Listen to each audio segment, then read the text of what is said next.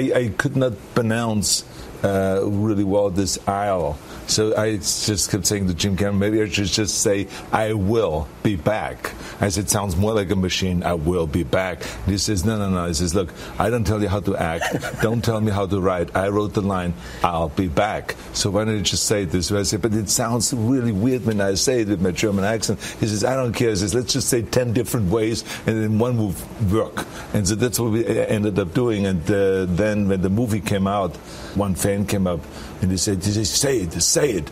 And I said, say what? And he says, say the line. I'll be back. And I said, I'll be back. I said, no, the way you said it in the movie. And I said, I'll be back.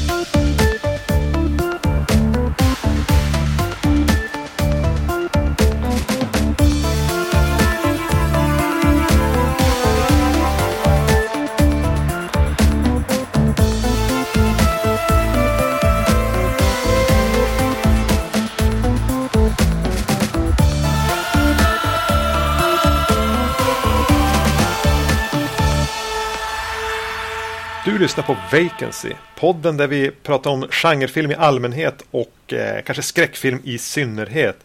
Det här är avsnitt nummer 117.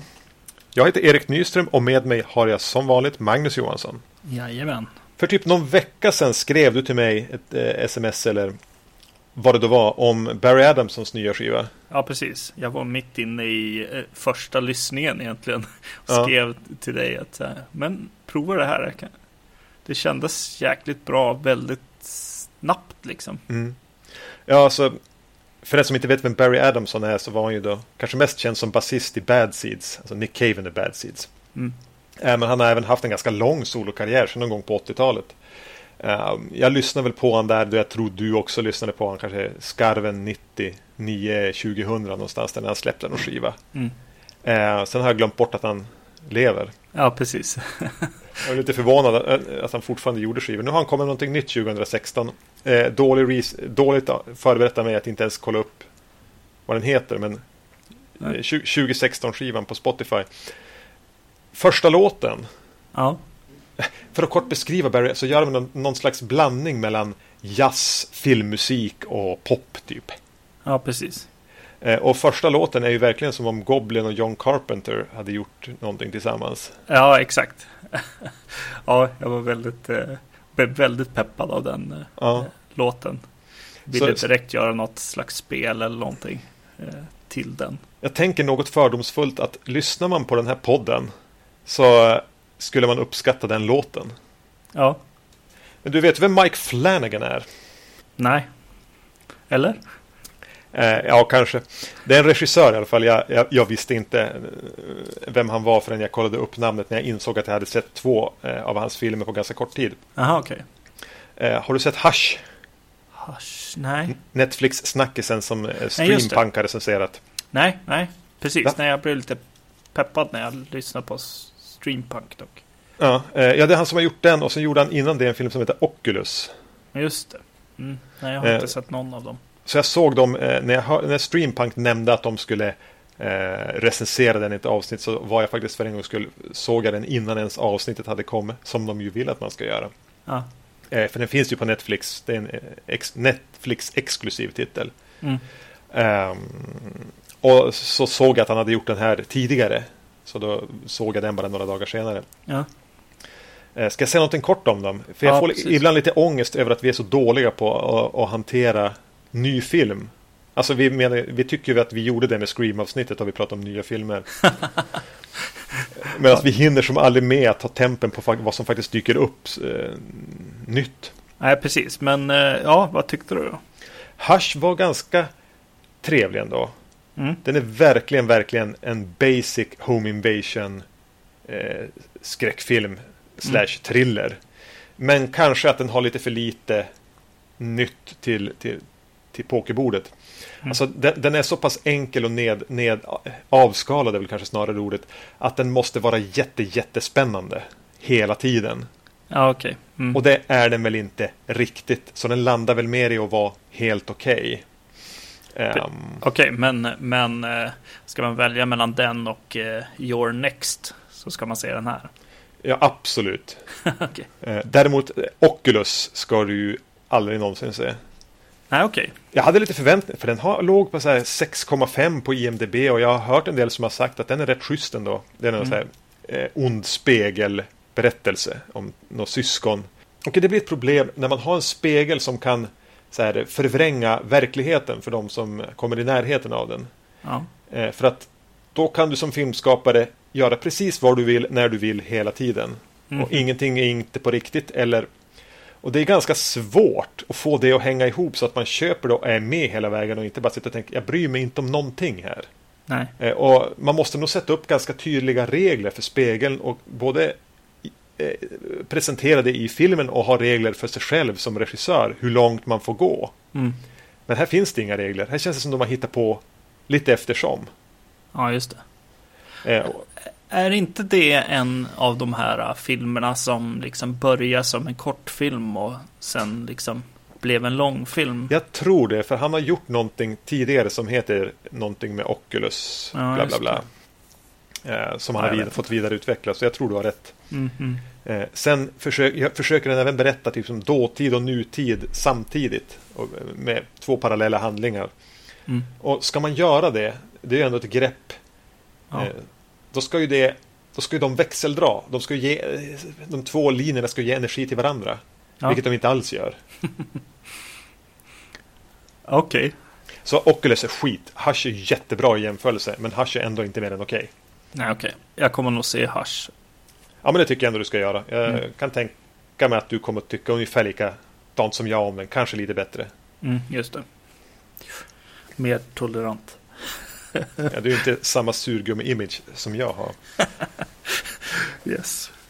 Eh, men i det här avsnittet ska vi inte prata direkt eh, skräckfilm utan eh, det här är ett av årets tema avsnitt med Arnold Schwarzenegger som då är årets tema. Och vi ska prata om The Terminator från 1984 och Kommando från 1985.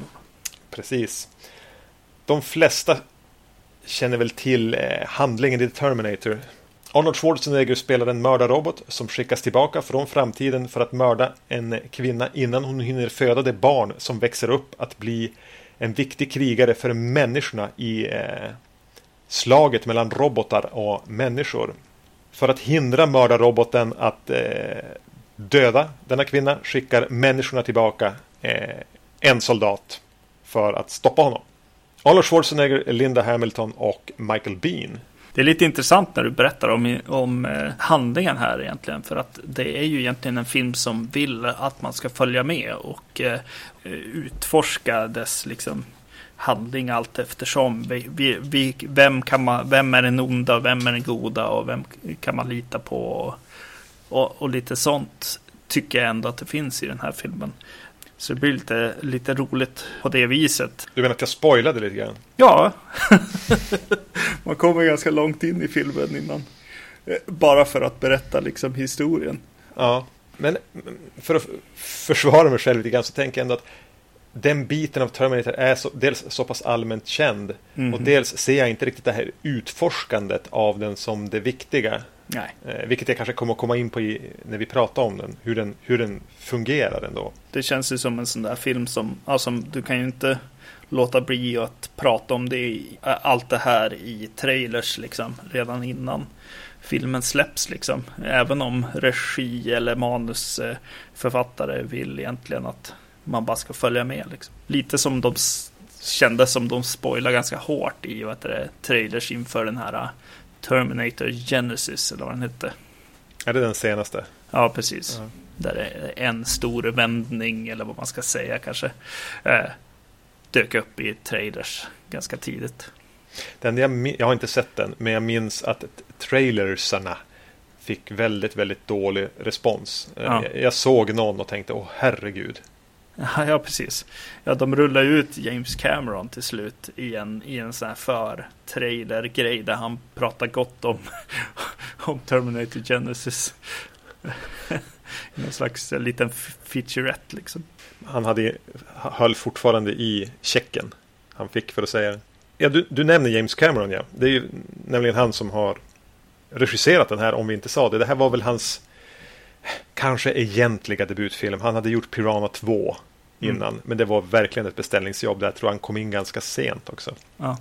Ja, det här är hans första film. Eh, det här var mm. när han fick eh, ändå göra någonting som man upplever att han ville göra, någonting han brann för. Ja. Och jag upplever ändå att det är James Cameron som, som inte är någon stor favorit hos mig egentligen. Eh, kanske mycket beroende på det han har gjort efter term The Terminator. Att det är hans energi som, eh, och vilja att göra den här filmen som ganska direkt lyfter upp den och man känner att det här är men det här påkallar min uppmärksamhet. Egentligen redan förtexterna. Mm, mm, precis. Och, och musiken. Ja, precis. Som ja. förstorar upp eh, filmen väldigt, väldigt. Gör, den känns episk där. Exakt. Vilket den kanske egentligen inte gör i fortsättningen. Nej, just det. Ja, nej, precis. Det är ju den där musiken då i början och så vet det, att de har alltså loggan scrollandes åt varsitt håll egentligen. Eh, ja. Över hela skärmen. det blir ju stort liksom på något sätt. Och så de här futuristiska konsolutskrifterna liksom. Som är själva förtexterna. Och så sen ja, musiken och, och ja, det blir pampigt definitivt. För den går direkt på förtexter va? Det är ingen mm. före förtexterna sekvens. Uh, det är text före va? Ja. Om... Sen kommer vi direkt till de här alltså, eh, Roger Corman rymdskeppsstriderna. Just det. Eh, alltså, och där tänker jag hur lätt den här filmen redan där hade kunnat bli ett riktigt skämt. Ja. För det, det, det ser ju inte bra ut. Nej. Det är ju verkligen plast, plast, små, små plastminiatyrer som de eh, leker med och försöker få se ut som en, som en framtida strid mellan robotar och eh, människor. Och att en liten, liten del av en strid. Man har lite fingertoppskänsla där. Och lite snygga inklippsbilder på. Men, men vissa delar av det där ser ju fruktansvärt ut. Ja, precis. Samtidigt ser det ju fruktansvärt ut på det där sättet som jag kan uppskatta när det nämligen är fysiskt. Inte ja, är, är, dåliga, dåliga datoranimeringar. Mm, precis. Jag tycker ändå att det, det, är ju någonting. Det blir något konstigt drömskt över det också. Det är ju att det är att blå belysning, det är rök överallt och eh, de här dödskallarna som, de, som är marken i princip efter människornas fall. Liksom. Eh, det blir ju väldigt, väldigt så här, drömskt. Mardrömslikt kanske snarare. Ja, precis. Ja. Jo, men, jo, men det var det jag menade med de här ink, när jag nämnde inklippsbilder. Just det där. Eh, ja, men dödskallarna som utgör liksom gruset på något vis som krossas under, det är någon bandvagn som kommer köra. Mm, ja, precis. Eh, är ju en så ikonisk bild. Mm. Alltså det är en sån smart liten detalj. Som gör att man ändå kan förlåta det där Roger Corman rymdskeppet. Ja, kanske också just att, att de använder det på det viset. Det är liksom när de eh, sover eller berättar om det. Det är liksom aldrig riktigt att vi riktigt är där och då liksom på något sätt. Att det här är minnen eller, eller, eller nästan berätt, bilderna som uppstår i någons huvud när de får höra talas om den här framtiden snarare än den faktiska framtiden. ja, precis. Ja. Kanske. Uh, mm. Och här börjar man ju se också, vad heter det, hans uh, James Camerons liksom stil egentligen. Hans, hans estetiska, liksom, det han gillar. Verkligen så här lite mer fyrkantiga maskiner med liksom eh, ganska liksom tjockt och tungt liksom. Eh, snarare än liksom någonting mer. Ja, jag tycker man ser skillnad där ver verkligen mellan Alien och Aliens när han kommer dit. Och, och de har den här bilen som de kör i, i Aliens till exempel. Mm. Eh, som är väldigt, väldigt, väldigt James Cameron. Som är eh, just de här eh, egentligen grävskoporna och grejerna som, som dyker upp i, i den här filmen senare. Liksom. Är det där Reese sov eller typ slappa i en bil och ja, minns precis. tillbaka till det här? Ja, exakt. Uh -huh. eh, samma, eh, samma estetik i, egentligen i den här lyftaren som hon har där i eller lyftaren, jag vet inte vad det heter. Eh, den här exoskelettet som hon går omkring i Aliens också. Ja, ja. Mm, mm. väldigt, väldigt lik hans estetik på något vis. kommer även igen i människornas eh, grejer i, vad heter den då? Avatar ja. Jag minns inte mycket eh, från Avatar. Nej, precis. är det någon som gör det? Aha, nej, jag vet inte. Jag, jag, jag tänker bara på sådana här, vad heter det? Fiberoptiksbelysning, liksom. One dollar sto store. Ja. Eh, grejer, julgranar och sånt. ja. ja, att alla var blå. Ja, just det. Det var de. Men jag såg den aldrig i 3D så jag missade väl hela poängen med det. ja, precis. Djupet. Ja, okej. Okay. och då kommer vi tillbaks till den här filmen. Och ganska rätt in också. Eh, vi, det första vi egentligen får se är hur Arnold, vi kommer att kalla honom för det, mm. eh, skickas tillbaka i, i ett, i ett 80-tals USA. Det vill säga man är mycket i gränder och det är mycket blått ljus, lite rök och bakgator och allt känns lite grann som Michael Jacksons thriller-video. Jag tänkte att vad det är, eh, Jason Voorhees skulle gå förbi också i ja. Manhattan. Och jävla vilket tempo den drar igång sen. Ja. Alltså redan från det hur han, alltså hela scenen när, när han anländer. Mm. Eh, otroligt driv i berättandet. Ja. Det här var första gången jag såg det. Terminator på säkert tio, minst tio år, förmodligen mer. Ja. Eh, och mina minnen av, den då, av att ha sett den då var väldigt, alltså jag, jag hade inte ens någon tydlig minnesbild av vad min då något sån här vuxna uppfattning om den var. Så det var väldigt spännande att komma in i den. Men, och det som hakar i då är att den har ett fruktansvärt driv i berättandet. Mm. Redan i den här inledande scenen i nutid. Med liksom klippen kommer vid rätt ställe och, och ja. Mm. Ja, absolut. Och Bill Paxton dyker upp. ja, eh, blinka och du missar honom. ja, precis. Som de här punkarna.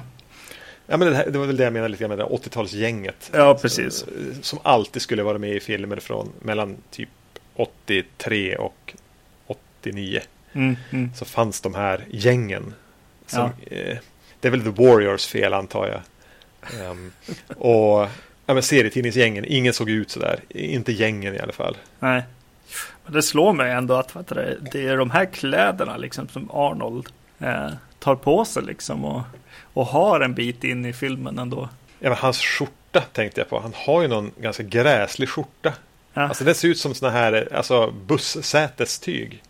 Det mönstret är ungefär som ett, som ett bussäte. Ja, just det. Ja. ja. Eh, men det jag skulle säga med det här med, med, med det här höga thrillertempot är ju att eh, det gör ju att man förbiser alla de här uppenbara och luckorna alltså, som kommer på köpet om man gör en tidsresefilm. Ja. För den, den, det är som att köra fort över en, över en guppig väg. Liksom. Du hoppar över dem, guppen. Du känner inte allihop, du känner bara det första. Eh, och det är ju lite briljant egentligen. Ja. För börjar du ens stanna upp och reflektera över dem så är du körd. Ja, precis. För det går aldrig ihop då. Eh, och, om du inte gör typ, har du sett Primer? Ja, precis. Ja, då, då, är det ju i, i liksom filosofisk science fiction-territorier och då går det inte att göra en fartfylld thriller. Nej. Och, och, och, jag hade aldrig riktigt förstått hur jävla smart det är i den här filmen. Att det är tempot som gör att den fungerar. Det är att den inte pratar om tidsresorna som gör att det fungerar. Ja. Och det här tappar den ju redan till, till Terminator 2. Ja, precis. Exakt. Då börjar de krångla till det. De börjar hur saker de har gjort då påverkar det som händer då. Att de skickar tillbaka folk igen. Och, och då, då, nej, då går det inte längre. Nej, precis. Nej. Ja, och så kommer ju Michael Bean in också. Eh, tillbaka i tiden. Och eh, jag gillar verkligen hans sekvens där. Eh, som du säger, farten i den och, och eh, ja, hela grejen. Att han, att han frågar den här polisen är det väl vad det är för liksom datum och mm. sen vilket år det är. Visst känns det som en scen man har sett igen sen? Eller alltså att man har använt det, det flera gånger. Nej, nej, nej. Vilket år är det? Ja, precis. Just det. Det känns som jag har sett det i åtminstone fem tidsresefilmer. Att någon stapplar in på en, på en diner eller eh, eh, frågar någon på gatan. Mm. Vad är det för datum? 5 maj. Ja, men vilket år? Mm. Och så tittar de konstigt på dem. Det är bara att det är lite kul just med, med datumet som, som sägs där. För det minns ju jag såklart. För det är syrrans födelsedag. som, som den här utspelas på. Jo, och så eh, fick jag en, en flashback till när vi var små och i mellanstadiet liksom satt, stod och pratade om den här filmen. Och att vet du, några kompisar i skolan sa liksom så här, snackade om hur om de här skorna som han tar på sig i eh, affären. Reese eller? Ja, precis. De här Nike-skorna. Och eh, det pratades om eh, hur de nu hade fått den informationen. Om att de skulle vara eh, svindyra, finaste eh, sneakersna du kunde köpa just vid tillfället. Men jag vet inte om det är sant eller inte. Det är bara sånt där. Mellanstadiets sanning, svåra faktakolla. Exakt. Då, eh, lättare nu men Ja. Eh, Men jag minns det, eh, undrar om det var här som någon sa, undrar hur mycket de hade betalat för att få ha med dem. Ja, Minns jag. precis. Visst var det den diskussionen? Ja, precis. Jo. När man säger, nej det är inte så det fungerar. Det är tvärtom. Ja, precis. Mm. Det jag minns från den här mellans... Det här var ju en film som du och jag åtminstone såg eller pratade mycket om i mellanstadiet som sagt var tillsammans med när vi började se Fredag den 13 filmer och Arnold-filmer. Egentligen. Eh, hur de tyckte det var så coolt att ja, men när Arnold kom tillbaks så eh, blixtrar och så dyker han som bara upp och så står han på huk och så ställer han sig upp medan när Reese kommer så typ tappar han andan och kan knappt ställa sig upp för att han har så ont. Ja. Fan vad hård han är Arnold ändå. ja, just det. Att det var också någon skolgårdskonsensus kring Terminator. Inte att, att James Cameron ville hinta om att en, en är en maskin och den andra är en människa. Nej, Nej, det är Arnold och så den där snubben. precis. ja, vad kul. Eh, för det gillar jag i den här filmen också att, att Arnold som, som maskin är ganska så här.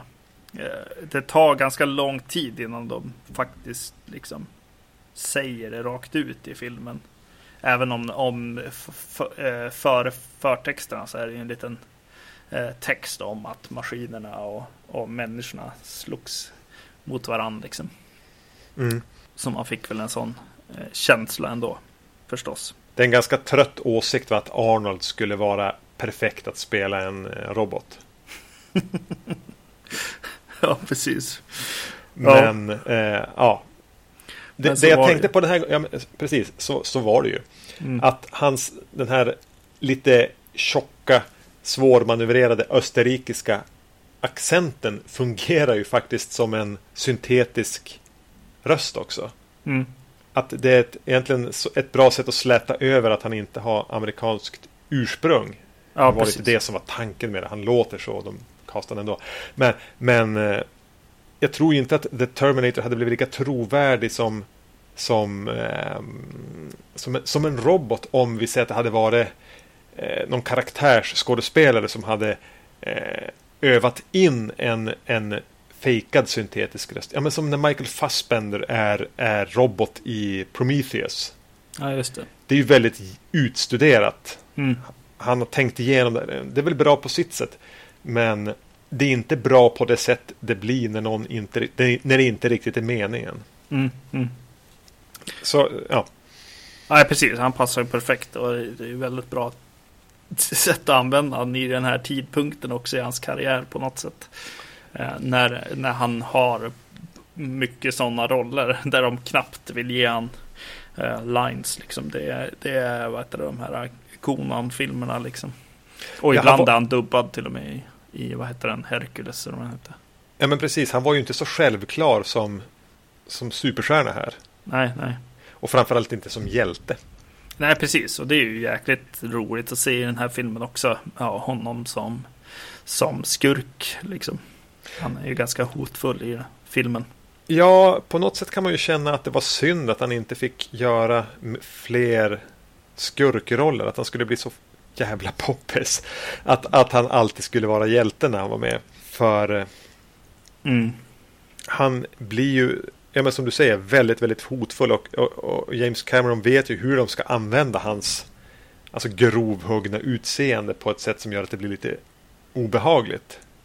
Ja. Jag tänkte flera gånger på hur, hur de har makean och sminkan här, för han är ju flera gånger tänkte jag på hur Arnold ser ut när han är med i Terminator 3. Alltså hur han, hur han ser ut egentligen långt, långt senare i karriären. Alltså han ser i, mer tärd och äldre ut på vissa sätt. Mm. Ja, jag blev bara, egentligen bara förvånad. Ja, att jag, han är ganska långt ifrån den här Arnold som vi, ja men Kommando som vi ska prata om snart. Och, och Terminator, den mer helylle i den mån han kan se helylle ut. Och, och har verkligen ett, ett ondskefullare och nästan mer härjat utseende. Ja, precis. Som han skulle växa i 20 år senare. ja, precis. Han är ju ett, ett torr också på ett annat sätt. För att egentligen stämma överens med liksom makeup-grejer liksom. Eh, han, han svettas inte som han gör i, i annan film liksom. Han är lite, lite mer så här inoljad i, i hans eh, andra filmer känns det som. Eh, än här.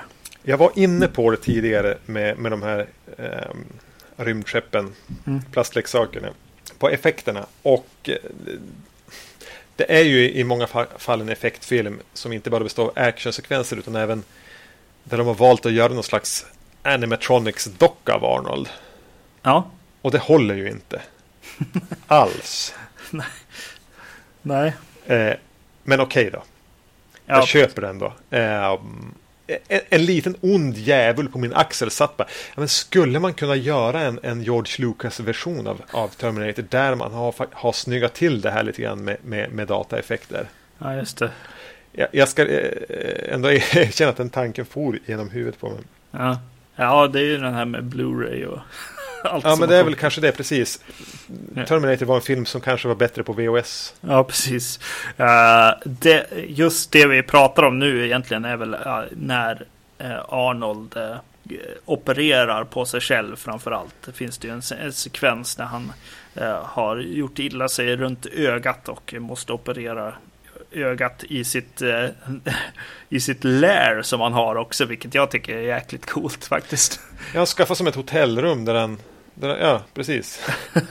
det, Dit han åker för, att, för att reparera och för att och dra upp strategin inför nästa attack. Ja, precis. Ja, men jag, jag gillar det väldigt mycket att han har det där stället. För det, det blir ju också att han blir så här eh, crazy lone gunman på något sätt också. I, i det här liksom. I det här scenariot där han egentligen bara går och dödar olika vad det, folk som heter Sarah Connor. Liksom. Eh, så blir det ju den mördaren som polisen är ute efter lite grann. Blir han när han faktiskt har ett litet lär också. Eh, ja, ja. Men jo. just den där operationen eh, som han gör när han, han skär sig runt ögat och så där. Eller i ögat också. Eh, det är för mig Terminator. Det är det första jag tänker på när någon säger Terminator eller Terminator 2 framförallt. När folk hyllar den så tänker jag alltid på den scenen. Och så, eller det är det första som dyker upp och så tänker jag alltid nej. Nej, Terminator 2 är jättetråkig i jämförelse med Terminator. Tycker jag då. Eh, för att, att den är mycket liksom läskigare det är i min värld liksom så tycker jag att mycket mer om den här typen av eh, actionfilm som också liksom som har eh, en special effects makeup liksom department krediterad ganska tidigt i credits liksom. Det är så actionfilm ska vara lite grann. Eh, och eh, och, eh, och så beror det ju kanske också på att när man var barn och såg det här så var ju det ganska otäckt och det är ganska mm. otäckt än idag när han, just när han typ skär sig just i ögat liksom. Det känns ganska obehagligt. Så du skulle inte vilja vara utan de scenerna? Nej, precis. Nej. alltså jag är väl lite kluven där. Eh, jag håller med dig till viss del. För när du säger liksom att det är det man tänker på. Så ja, det är bland det första jag tänker på. Förutom Arnold på motorcykeln. Ja, Sjukt visuella bilder man när han kör motorcykel. Mm. Um, så är det väl det där. Eh, jag tänker nog mer på när han sitter och, och så här, det är inte bara ögat han jobbar med utan även med, med, med ena handen. Det verkar som att ha lossnat någonting som stör mekaniken. Så han har ju öppnat upp hela handleden. Mm, och plockat bort någon liten... eh, Och, eh, ja, man ser vad som går till vilket finger och sånt. Det är nästan den jag tänker på mer. Ja, precis. Jo, Eh, jo absolut. Och det är väl kanske den effekt det hade på en när man var alldeles för ung, vilket vi, jag antar att vi var båda två när vi såg den här första gången. Mm. Eh, Så var det ju på något sätt det som var, och då var ju det state of the art också. Ja, precis. Mm. Um, Medan jag nu i den här ögonoperationsscenen, den drar mig lite för mycket ur illusionen. Eh, inte att den inte skulle vara där, den kanske hade kunnat klippas lite hårdare, jag vet inte. Ja, precis. Ja, men det är lite så. Eh, i, de använder den här dummy-dockan hela huvudet liksom. Eh, även i, i slutet när han eh, jagar dem i en lastbil. Lite då och då. Men då använder de liksom klipp med han bakom ratten och ibland så är det, är det dockan bakom ratten och så vidare. Eh, och fram och tillbaka liksom. Och det funkar ju betydligt bättre tycker jag. Eh, Men jag gillar ju också vad det, looken. Jag blir så glad när jag ser, ser 80-tals action. Den här röken liksom som alltid Mm. finns i, i bakgrunden. Skuggor från persienner på, på väggen liksom. Och, och eh, det här blåa natt, nattljuset liksom. Ja, men som en musikvideofilm noir. Alltså lite Michael Jacksons thriller och Ja. lite eh, en film noir från 49. Och eh, en syntmatta på det. Och eh, skottlossningar i gränder. Ja, men Ja. Det är ju någonting med det som är... Ja, men det är det som är actionfilm för mig. Ja, precis. Gärna en UC också. Ja, det du pratar om nu är så roligt för att eh, eh, James Cameron hade ju närvaro nog att döpa den här nattklubben som de är i till Tech Noir. Ja, just det. Som ju är filmens genre eller kanske visionen för, för filmen känns det ju Mm. som. Som att de gick och, och pratade hela tiden genom hela produktionen att den här filmen är Tech Noir. Eh, så det är lite roligt. Men ska vi, vi har pratat en hel del om Arnold. Eh, borde vi nämna Linda Hamilton någonting? Ja, det kan vi göra. Vad tycker du om Linda Hamilton? Eh, jag tycker att, eh, ja vad tycker jag? Att hon är filmens Nev Campbell. Nej, eh, jag tycker de är så lik, li, lik varandra. Eh, men, eh, nej men jag gillar väl henne sådär. Hon har ju värsta arken genom filmen också. Mm. Känns det ju som. Det slog mig, för jag har alltid blivit glad när jag har sett Linda Hamilton i någonting efter, 1900, äh, efter Terminator 2. Vilket Ja. är väldigt få saker. Plus att när jag, var, när jag var barn så såg jag den här Beauty and the Beast tv-serien. ja, precis. Hon spelar huvudrollen. Så jag har en väldigt positiv bild av Linda Hamilton som min favorit action skådespelerska. Mm. Vilket jag ju nu inser har eh, ganska mycket att göra med Terminator 2. Hon förstår är jag när jag ser den här. Ja, precis. För där är hon ju stjärnan. Ja, definitivt. Eh, Här är hon ju... Hon är väl den karaktär som, som, som du säger, hon, hon genomgår någonting. Hon gör en utveckling, det händer någonting med henne. Men hon är ju inte... Det är ju inte givet efter Terminator att, att Linda Hamilton ska bli en stjärna. Och det blev hon ju inte heller. Det var ju en anledning till att hon hamnade i att göra Skönheten och odjuret tills James Cameron ringde igen.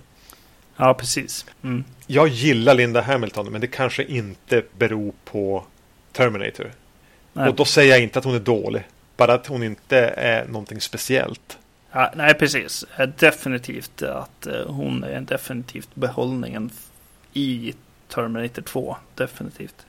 Och jag gillar ju, alltså, det är ju, hon är ju mer på alltså, manusnivå hur hon liksom utvecklas till att kunna eventuellt bli den här kvinnan som vi ser i Terminator 2.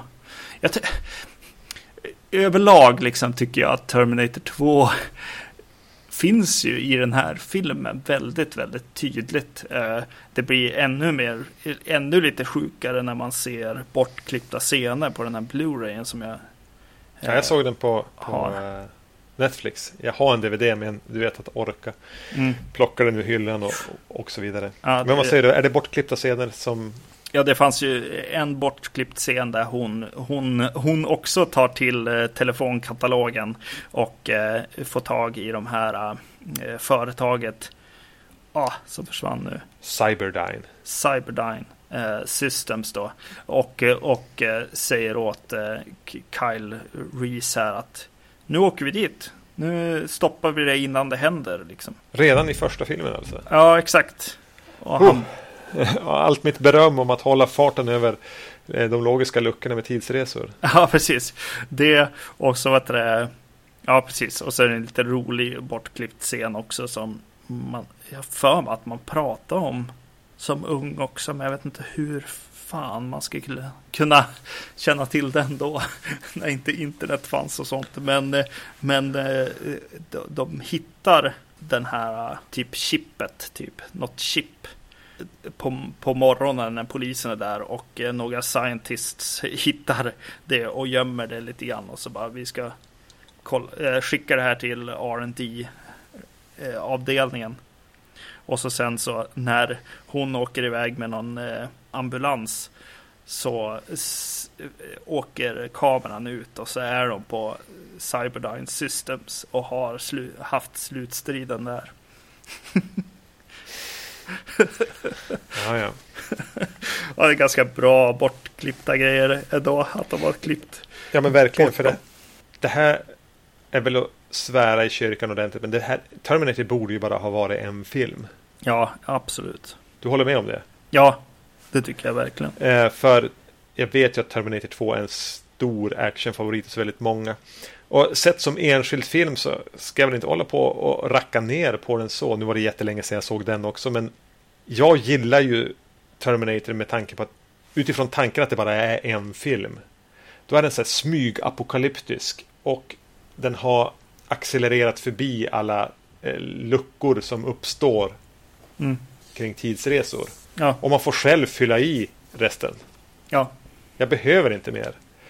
Eh, exakt. Eh, och för mig så, alltså, för att ändå prata om Terminator 2, vilket vi ju säkert inte kommer göra här på podden så här, så eh, representerar den mycket av det som jag tycker var så himla synd med action genren och framförallt uppföljare att så här, man insåg att det var barn som såg det och så blev det så här barn tillåtet Terminatorn får inte skjuta ihjäl någon. Eh, Och skjuts det så är det så här, ja, mycket lugnare ändå. Det är inte lika mycket blod och, och, och sånt. Jag tycker ju att, eh, att våld ska liksom ta ont och vara farligt liksom. Och det blev så stort allting då. En actionfilm ska vara stor och större och störst. Mm. Vilket den här är ju ändå väldigt, väldigt liten. Eh, Det här är ju en B-film gjord av någon som visste vad han höll på med. Mm. Ja, precis. Och, och en till grej som, som uppföljarna liksom inte riktigt förstår. Eh, som jag tycker är väldigt konstigt när jag, när jag ser den här. Och, eh, eh ja, och inser vad Terminatorna var där för liksom, i, i framtiden. Att de skapades för att eh, infiltrera liksom, människornas eh, eh, gömställen och så vidare. Får Mm. man ju se här. Och eh, man kan ju då självklart då inte göra eh, fler Terminators som ser likadana ut. Alltså du kan ju inte göra flera eh, som ser ut som Arnold till exempel. Det Ja, känns det- ju bara dumt. Eh, I en tillbakablick här får vi ju se en annan Terminator som ser helt annorlunda ut. ja, precis. Man kan ju inte infiltrera människor som redan har sett en, en Arnold liksom. Det är lite svårt att komma som Arnold Igen. igen och säga nej, nej, nej, jag är ju människa. Så det blev ju lite konstigt. Ja, och, och att man får se i, men det kanske också är en mardröm, att man i Terminator 2 får se de här Terminatorna utan hud liksom, som de här eh, robotskeletten går runt med vapen och skjuta. Ja, det, Men det kanske, det kanske aldrig var någonting som hände i krig. För de skulle vara värdelösa i krig. Om de istället kan ha rullande tanks som skjuter. Varför ska man då ha någon långsam humanoid som går runt, klampar runt och, och ramlar hela tiden? Ja. Ja. Jag tycker den här filmen behandlar just den där full, fulla roboten, liksom robotskelettgrejen väldigt bra när de har lagt till ett, en haltande liksom på, eh, på roboten.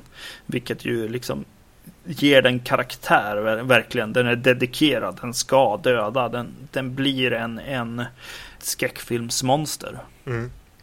Eh, James Cameron hade väl idén utifrån typ, nästan en slasherfilm med typ en robot eh, torso som kröp runt med en kniv i handen och skulle döda någon. Jag tror det var Mm. hans ursprungsidé. Ehm, vilket för oss lite in på det jag tycker är sjukt obehagligt med Terminator.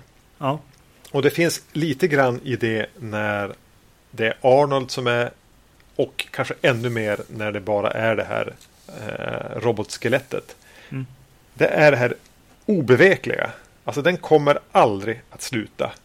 nej, Den kryper fram, den, den liksom rullar fram när, du, när den inte kan krypa längre. Den, den har ett mål och den kan inte distraheras.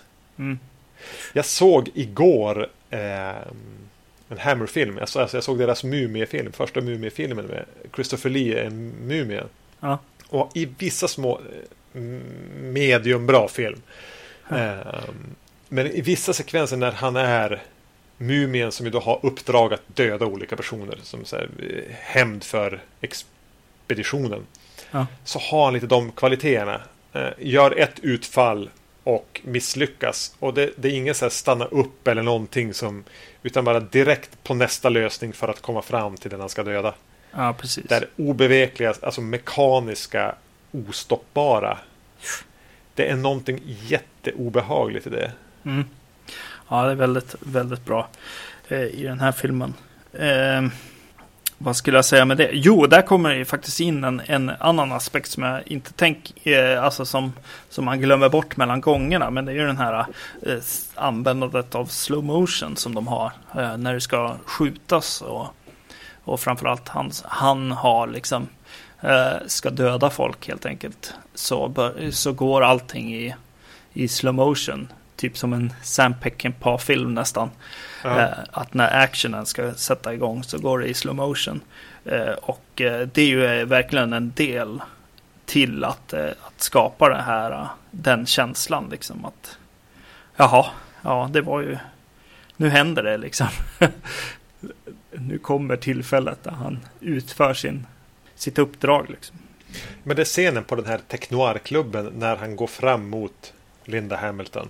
Mm, Så tittar hon ju som bara upp just det. mot så här, uppgivet stillasittande. Ja, Eh, sen är det lite hur den scenen sen utvecklar sig. Men det är någonting med det att jaha, mm.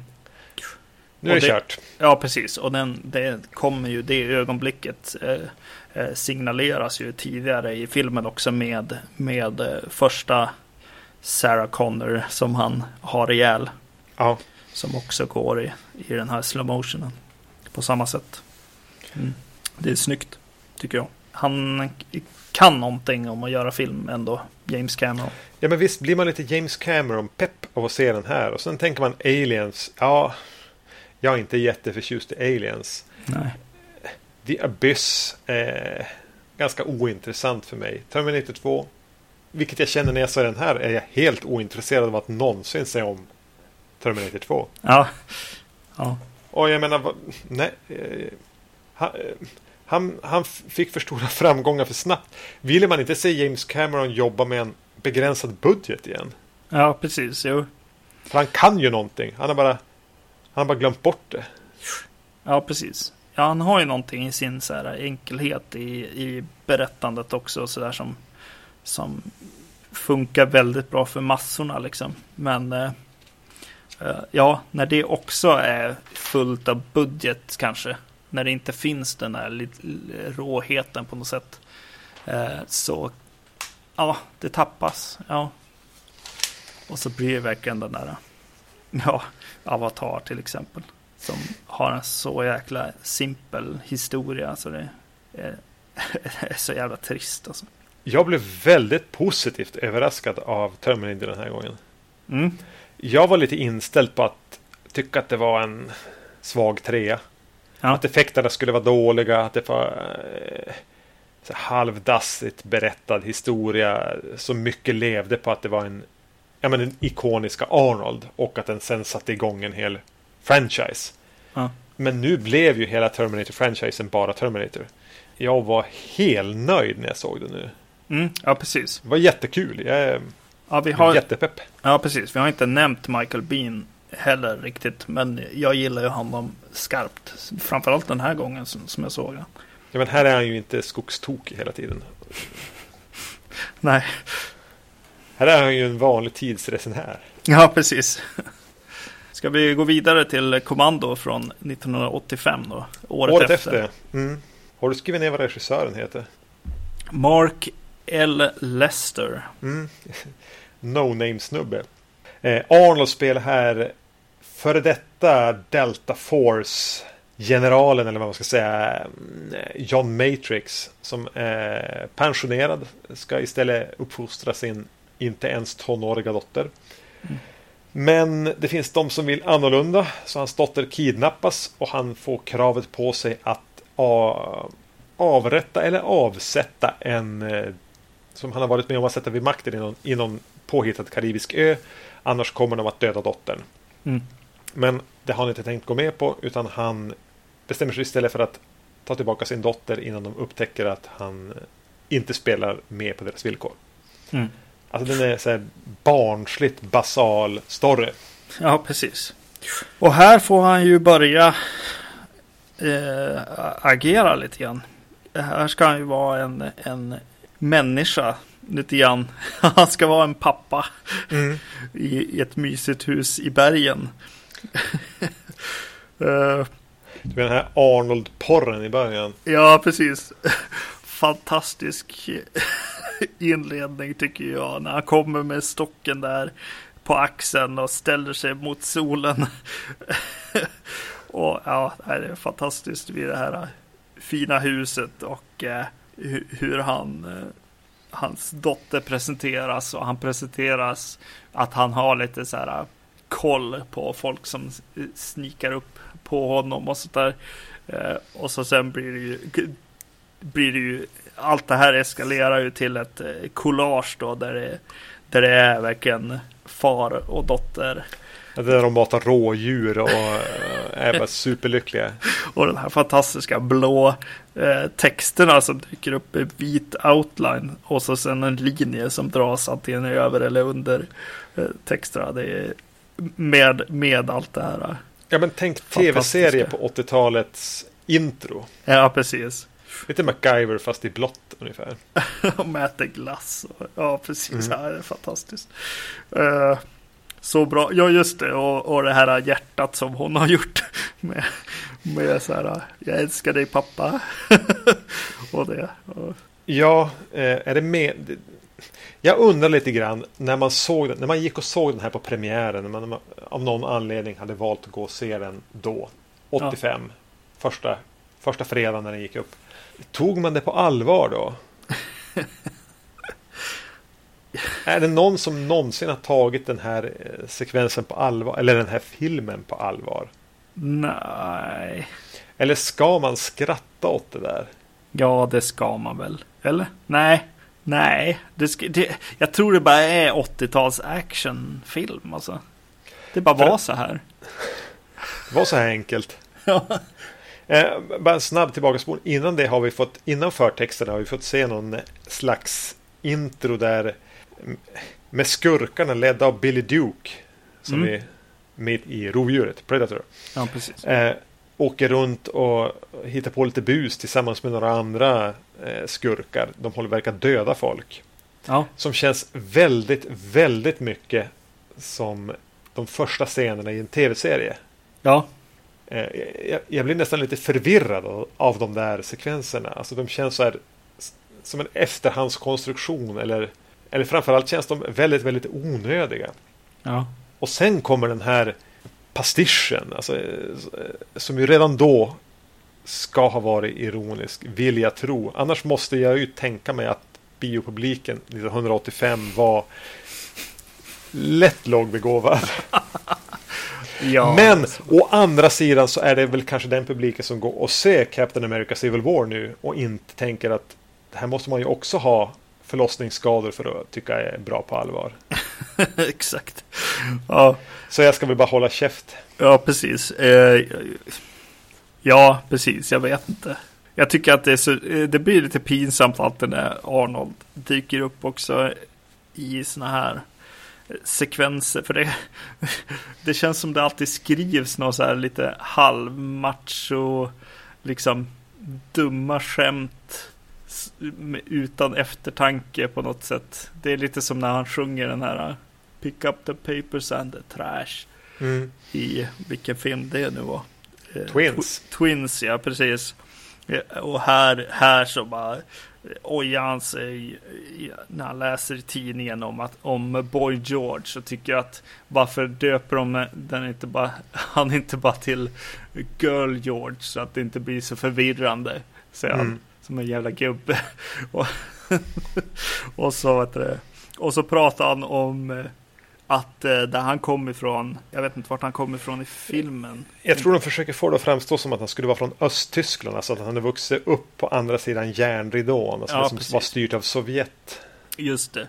Och att där sa de att, eh, att rockmusik var typ av ondo. Och så säger han, ja kanske hade de rätt. Vad vad fan. Ja, men han blev ju å andra sidan en republikan sen. Ja, precis. Jo, det är sant. Ja, det är sant. ja, Nej, men du får ju inte vara beredd att ta någonting på allvar. nej. Eh, och det gör den väl å andra sidan tydligt redan från början. Ja, precis. Exakt. När de, när de väl så här, eh, dyker upp militären och pratar med dem. Och eh, han, eh, han känner eh, lukten av fienden. Eh, till exempel. Och, eh, och någon annan militär påpekar det. Så vadå? Ska jag kunna känna lukten av den? Och så säger han. Ja, jag gjorde ju det. Och då bara, ja okej. Den här ska bara vara så här bara, yeah, Arnold! Ja, men som ett eh, språngbräda för en karriär så är den ju precis det han skulle göra här. Ja, Jag läste lite grann vilka som var tilltänkta till den här rollen. Var, han var ju inte första val. Det fanns lite olika versioner på manuset. Varav något var Nick Nolte. ja okej. Som en så här sjukt dekis. Alltså att han hade, han hade varit den, den eh, Arnold hade varit här. Och pensionerat sig och liksom käka på McDonalds i några år. Och sen var han som tvungen att I'm too old for this shit grejen. Mhm. Komma till, alltså, men här är det ju en Übermensch. Mm. Eh, från liksom första bildrutan till sista. Ja, men det är inte det man vill ha då. Också. det är Arnold. Ja, det var väl det man var ute efter. Och eh, Framförallt var det vad hans karriär behövde här. Här skulle Ja. ju liksom Arnold som övermänniskan och actionhjälten etableras. mm, ja, precis. Och det gör den ju redan Mm. från ruta ett när han dyker upp med stocken på axeln. Mm. Ett träd. Han går och bär ett träd. Ja, ja, ja. Yes. trevligt hus de bor i ändå. Jaha. Ja. Eh, någonting som slår en ganska tidigt också är musiken.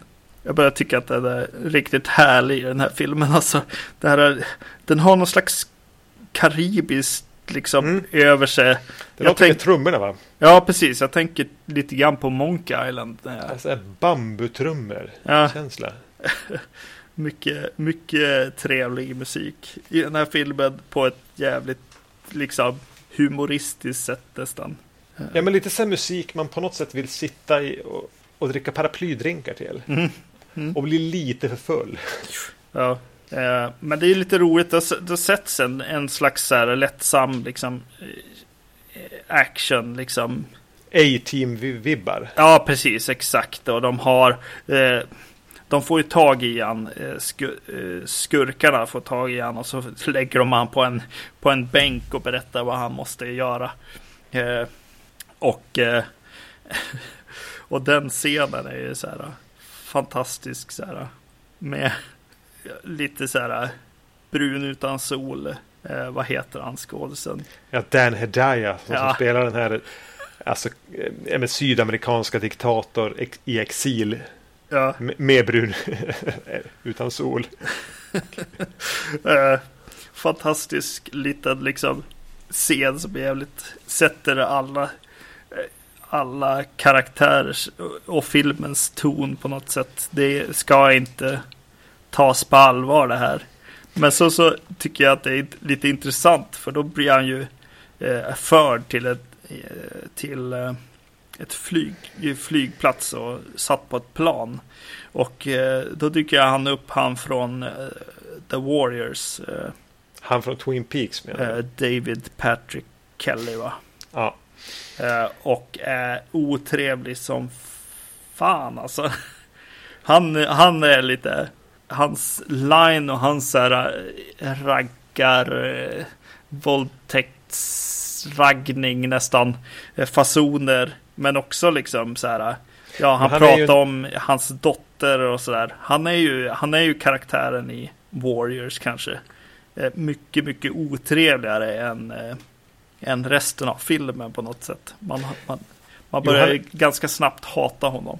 Ja, Han är ju där för att hatas. Alltså, Ja. Han är ju en väldigt förhöjd karaktär men samtidigt kanske lite, lite för mörk för man hade förväntat sig. Just eh, ja, men karaktären som sen visar sig bli en hjältinna. Han faller ju efter henne bara för att han tycker hon, hon är snygg. Ja, precis. Och är ju verkligen inte trevlig. Nej, precis. Han pratar också med, vad det, med Arnold om, om att så här, jag, jag tar, tar gärna god tid på det så får vi alla mer tid med din dotter, säger han. Mm. Och hon är typ 11. Ja, precis. Ja, ja. så det är väl skönt vad som hände med honom. I let him go. I let him go. Ja. Där gjorde jag det där här med Arnold. Eh, minns du att när man såg den här när, man, när vi var yngre ja. eh, så såg man ju någon klippt version. Någon svensk eh, eh, censurerad version, ja. Ja, där man aldrig fick se att han släpp, slänger ut han från ett stup. Nej, precis. Eh, men han- man får se att han kommer, han släpper iväg han får lite information ur den och sen går tillbaka till den här tjejen som han eh, har fått hjälp av. Och säger, men vad hände med Sally? Ja, men jag släppte han. Det är och man jättebra. visste ju inte vad som hade hänt. Alltså det är ju roligare. Den, den, hela den sekvensen får ju mycket mer umf när man har sett två versioner av den. Ja, precis. Ja. ja, det var väldigt roligt att se sen när, ja, när kan det ha varit? Man köpte väl någon VHS kanske eh, av kommando på import liksom. Och så då bara, jaha. det är Det massa nog- folk som blir skjutna och Han Ja. skojade med orden där. Jaha. Ja, precis. det, var, det var kul. Och så sen nu har vi också sett en, en ännu lite längre Directors Cut. Eh, som väl bara egentligen har några klipp till tror jag. Eh, ja, jag, jag har ingen jättetajt relation till Kommando. Så jag kan omöjligt. Det, det är det jag känner till. Det är det där med att han ehm, Mm. slänger ut för ett stup. Och några så här små grejer. Det är någonting med att han typ hugger i slutstriden. Arnold hugger en arm av någon. Mm. Så att, Men och den- håller i armen och kastar iväg den. Ja, vissa av de där grejerna är med i, i bioversionen också. Det är ju bara att vi, vi har ju sett ännu en till då, svenska versionen. Eh, Ja.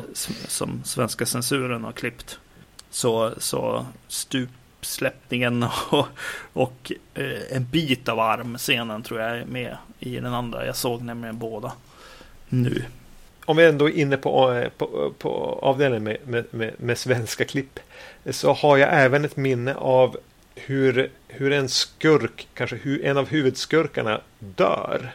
Mm. Så hade jag ett minne av att huvudskurken blir inputtad i ett elskåp. Ja, Och att han dör så. ja, precis. Eh, Du känner igen det. Så det var förmodligen också den här svenska bioversionen. Ja, precis. Jo, Mm. Eh, det stämmer. Ja, precis. Jag blir också förvånad att han kliver ut i det. Ja. det är och, och, och då tänker jag på något vis, det är ju en jättekonstig scen hur, hur en person far in i ett elskåp, får jättemycket så här 80-talsblixtrar, Mm. eh, eller om det är det här, eh, och, och skriker och så som bara kliver ut ur det. Nu är jag Mm. klar.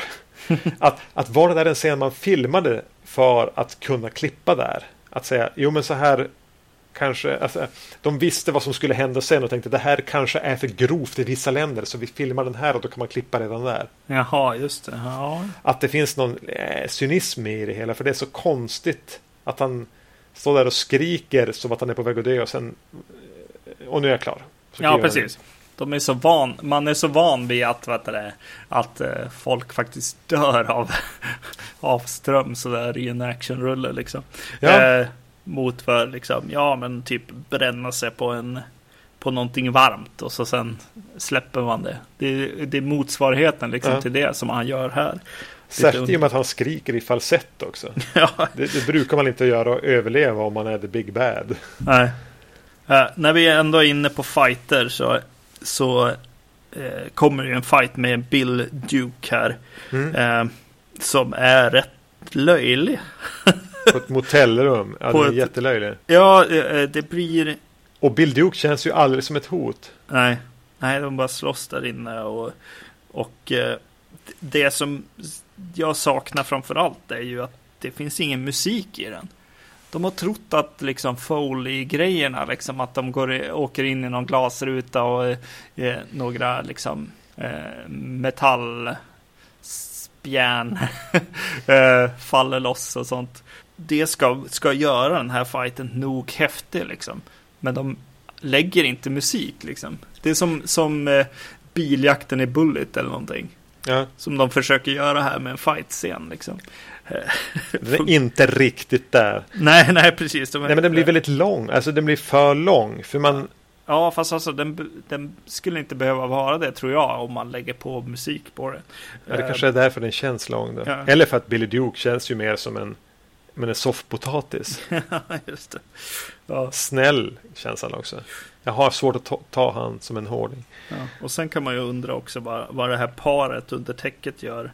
Eh, de, de, de hamnar ju in i, i grannrummet. Ja, Och då är det ett par med, med, med mannen på typ knä och kvinnan bakom honom under täcket. Och så börjar de ja, Mm. skrika där. Jag vet inte vad de, vad de håller på med. Det var något spännande, helt klart. och man gör ju, de gör ju inget jätteskämt av det. Att det är något som är lite skevt. Nej, nej, nej, precis. Precis, och här då, här kommer en krock tycker jag då. Med, med kommando här liksom.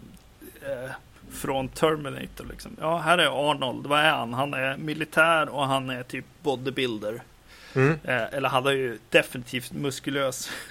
och, så, och så vid ett tillfälle så blir det för mig bara, nej, nej, där, där blev det för konstigt för mig. Och då har han ändå svingat sig i någon lian och vad det, eh, tryckt undan en hel bunt med vad heter det, mallcops och grejer som har legat på han typ och sånt. Men helt plötsligt så, så kommer de till eh, någon gammal fabrik eller någonting. Och så tar han i kedjan med, en, med, en, eh, med ett hänglås på. Och han bara drar isär det. det är för mig bara, vänta, gör en bodybuilder det?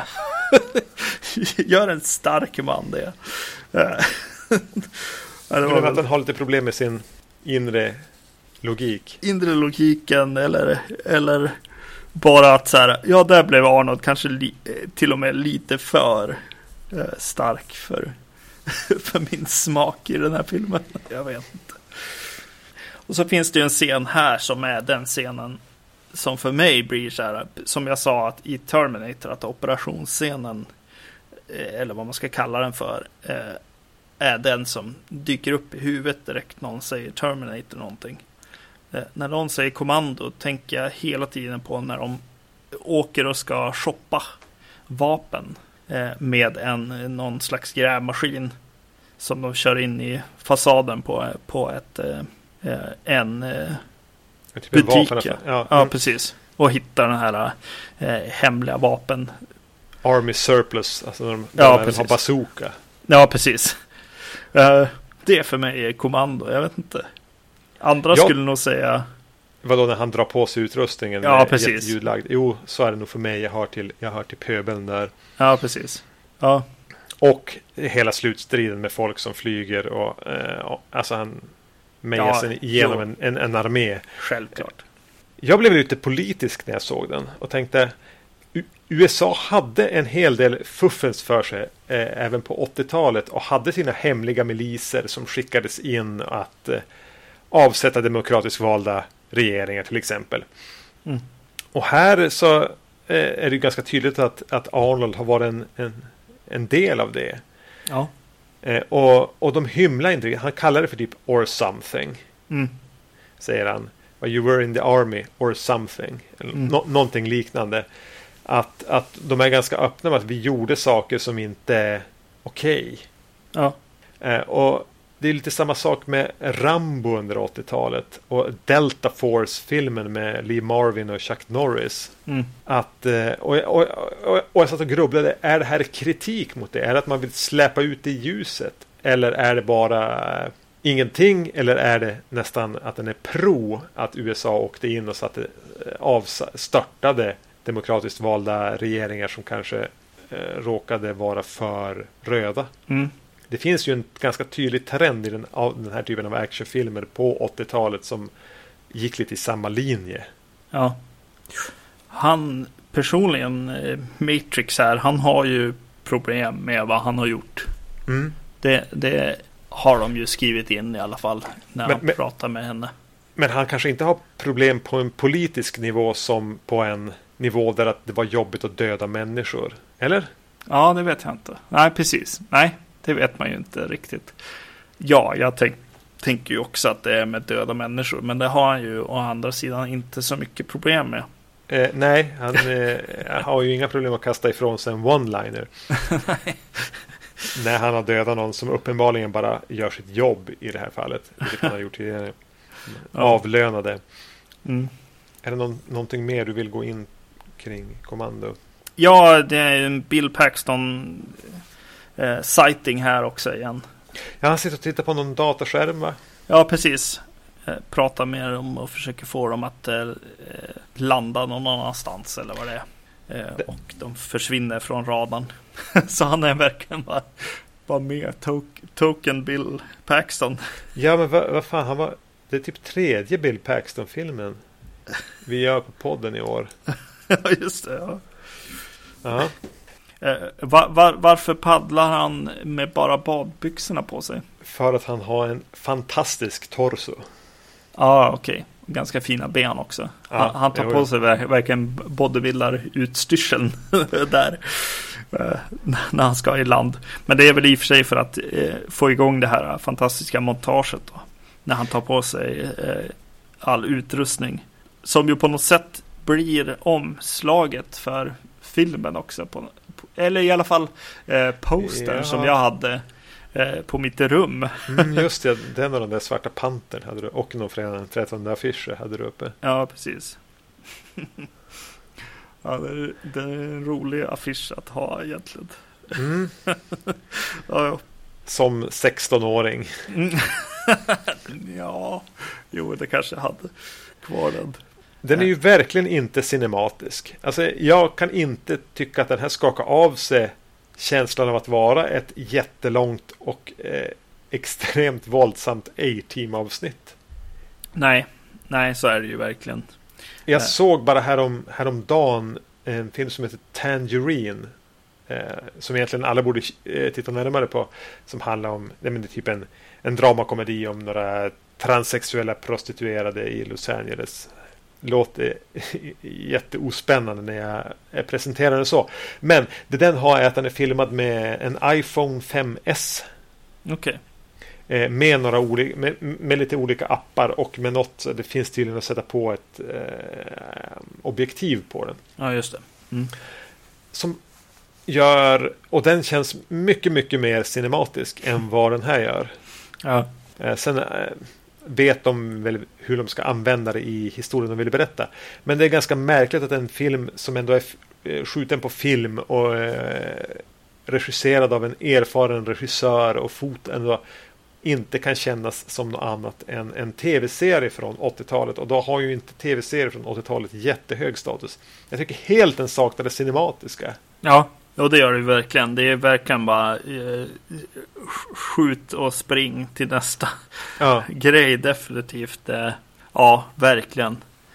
Det, det, är som att de har filmat den för, för stuntsen och för liksom Ja, för hastighet framförallt tror jag. Eh, att det ska gå undan liksom. Eh, sen är den eh, ju klippt och liksom ganska effektivt ändå. Även om det ja, även om det har med filmning också att göra. Men det blir mycket, mycket lite logiska luckor och, och fordon som går från hela till trasiga och, och tillbaka liksom. Och, eh, och vajrar som syns och, och mycket, mycket sånt liksom. Som bara, äh, det är bara en actionrulle liksom. Ja. De vet hur de ska filma det här på något sätt. Och bara gör det, gör det liksom. Och inget mer. Jag menar, om, man ska, om man ska jämföra det med Terminator då. Som garanterat hade en betydligt lägre budget och kortare, färre dagar att spela på. Mm. Så, så, känns ju den som en film. Och det här känns som ett dubbelavsnitt av en tv-serie med mer våld. Ja, men precis. Men eh, ja, vad ska man ta annars? First Blood. Ja, alltså. Ja, Terminator som sagt. Eh, Cobra är nästan mer cinematisk än det här. Det, mm. Så är det ju. Men, men här blir det ju, det blir ju effekterna och ja, några så här eh, humorinslag som faller ganska platt ibland. Liksom. Som när hon har eh, läst instruktionerna till eh, raketgeväret. Och man bara okej. Okay. Och så kör de iväg också när hon just har sagt det med bilen. Som om de flyr från att, att, att den inte landade alls. Fly från publiken på något sätt. Och så, ja men allting liksom. Det blir ju väldigt, väldigt mycket så här brun utan sol och lös mustascher i slutet med de här stuntmännen som ska dö om och om igen liksom. I, i slutstriden. Eh, han som spelar Bennet, alltså eh, superstorskurken på ett sätt. Alltså han är eh, slutbossen i alla fall. Ja, just det, från Road Warrior. Ja, Eh, Vernon Wells. Det känns som att det är en, det är en bättre, mer karismatisk skådis än vad man får utrymme för här. Att han har ju på sig någon slags ringbrynja och allting sitter så här som att jättetajt. Och det var ju för att de hade en annan skådis som skulle göra den rollen, men han var någon slags stökgök. Så de ersatte han i sista minuten men de brydde sig inte om att sy om kläderna eller ställa nya. Så han fick dra på sig lite för tajta kläder. Vad roligt. Ja, det är lite roligt med den här ringbrynjan som är så tydligt. Eller, alltså det, de Varför har inte... han en ringbrynja? Men han har väl inte en ring... Alltså, det ja, men det konstigt. ser ut som en ringbrynja. Ja. ja, precis. Det är ju någon slags eh, stickad grej liksom. Ja, det är fantastiskt roligt tycker jag ändå det känns som han är, han är ju ändå en skådis som liksom ställer upp på ett sätt. Eller kanske gillar det på något sätt också. Tänker jag efter, efter Road Warrior så tänker jag. Jag tänkte snarare att så här bara, ja, ska jag spela den här rollen då ska jag ha det här på mig. Så har jag alltid tänkt att det har varit, men. Eh, men tydligen inte. Eh, tror du att de vill att det ska vara en ringbrynja? Nej, det var vad jag såg det som. Om de hade velat att det skulle vara en ringbrynja så hade de nog faktiskt haft tillräckligt mycket pengar för att göra det till en ringbrynja. Ja, precis. Men det är en jättekonstigt klädval. Ja, jag tänker på det. Eh, ja, det är en gjord för VOS liksom. Marknaden gissar jag på. Kommando ändå i slutändan. Även om den väl gick på bio. Ja, men, det, jo. Men... Eh, jag tror till och med det var en liten biosuccé. Ja, just det. Men just att han hade, har den här eh, nätbrynjan då. Eh, och i slutstriden liksom, eller i, i striden med honom så har han har han, så låter det hela tiden så här kling, kling, kling, liksom. Mm. Metall liksom. Men han har ju ett hals, en kedja runt halsen också som är ganska stor. Och, eh, och så, så jag tänker väl kanske att det är den som ska låta. Men men jag blir lite osäker på om de, om de verkligen vill att det ska vara en ringbrynja eller inte. Ja, ja. Och, så, och så är det alltid roligt att titta efter eh, de här flippbrädorna. När de kastar granater. Ja, folk ska slungas genom luften så har de någon slags... Ja, de bara sticker upp rakt genom, eh, rakt upp ur gräsmattan där och de bryr sig inte alls om, om det. De är mitt i bild. Eh, det, det finns något mysigt med det. Samma sak egentligen med alla explosioner i filmen som eh, alltid bara visas från alla kameravinklar när de ändå har filmare liksom. Så, så det är något eh, vakttorn där som sprängs typ fyra gånger eller någonting. Det är, ganska... det är också lite Roger Corman. Ja, jo, jo. För att... Mm. Nej, men Arnold är ju dynamisk. Eh, eh, här blev han ju på något sätt Arnold actionhjälten i, mm. i modern tappning. Inte med svärd som i Conan. Och sen är det lite kul med de här seriefigurskurkarna. Alltså Brun utan sol och Ringbrynja och ja, men David Patrick Kelly. Eller vilka det nu är så har mm. de. Men i övrigt så känner man att ja, men det här med action är inte riktigt min grej. Ja, okay, ja. Det här med A-team action är lite trist för mig. Ja. Jag vet att det finns många som älskar just den här typen av genre. När det är bara simplifierad action. Där, utan jättemycket fingertoppskänsla. Men det är inte för mig. Mm. Jag kan luta mig mot nostalgin av kommando. Men det är inte. Det är just så pass. Ja, precis. Ja. Jag tror att du har roligare när du ser kommando än vad jag har. Ja, det har jag ju. Det, det låter ju som att jag har det, ja. Definitivt. Jag tycker att det är så här. Ja, men det är så dumt och roligt och Arnold framförallt tycker jag är, är liksom ens barndom på något sätt. Och sen, ja det blir så dumt liksom. Så att det blir lite kul när han skjuter alla de här människorna i slutet. ja, men det, det är lite kul och det är en riktig sån här liksom bakisrulle. Man, man kan se den här så himla snabbt också. Vilket är en positiv sak med den. att det är verkligen så här. Ja, det är de där 80 minuterna liksom. Och du kan gå iväg och eh, bre mackorna. Ja. Och, och, och, och blanda O'boyen. Mm, och gå precis. tillbaka utan att det gör någonting. Exakt. Du, uh, du behöver inte pausa. Nej, precis. Men alltså, men jag håller ju, ja, jag håller med dig samtidigt. Men, men jag har nog mer kul, definitivt. Man, eh, som jag minns det när vi var i tidiga tonåren så såg du, du gillade oss hellre att se A-Team och jag såg hellre Murder She Wrote. Ja, ja, ja precis. Jo, tror jag pratade om det tidigare, kanske på podden, kanske inte. Ja. Um, och det gör att det här har inte riktigt samma resonans i min, i min stomme. Nej.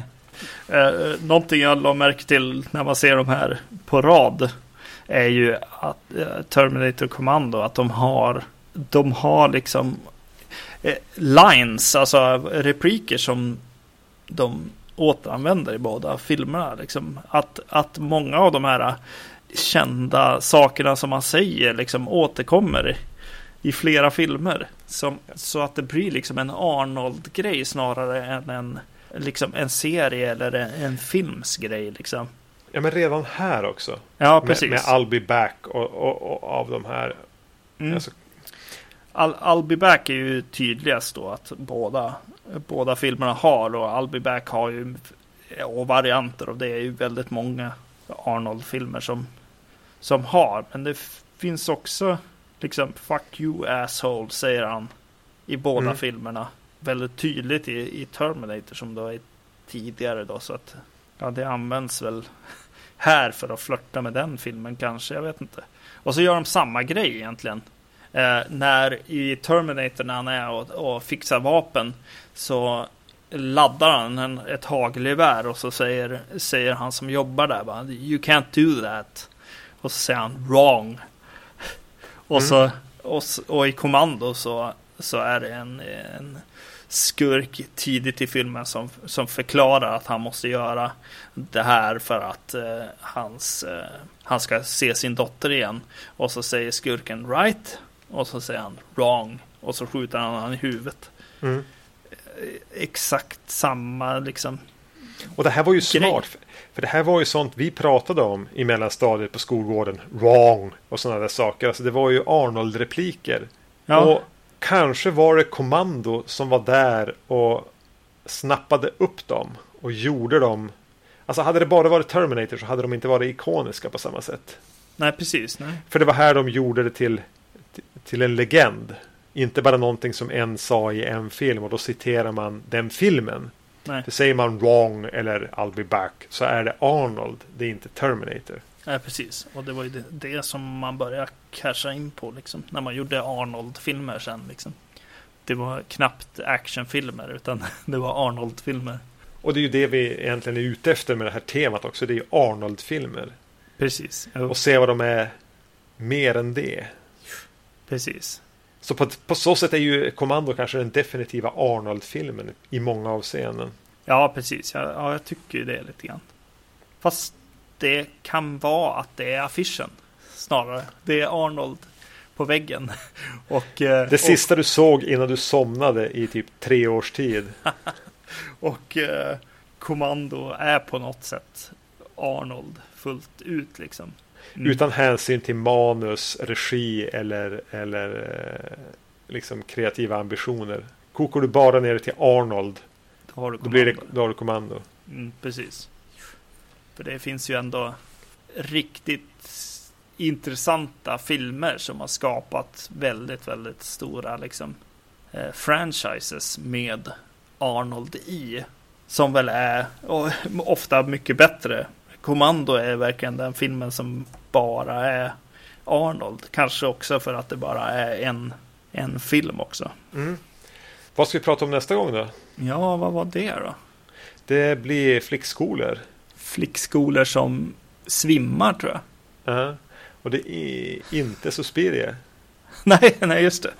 Ehm, utan det är Picnic at Hanging Rock och eh, The Falling. Mm. Tills dess, vi finns på iTunes. Där gillar vi om ni går in och ger oss ett betyg eller skriver en liten recension. I övrigt hittar ni oss på vacancy.se. Ni kan mejla oss på podcast at vacancy.se. Vi finns på Facebook och på filmfenix.se. Ja, ha det bra. Hej då! Hej då.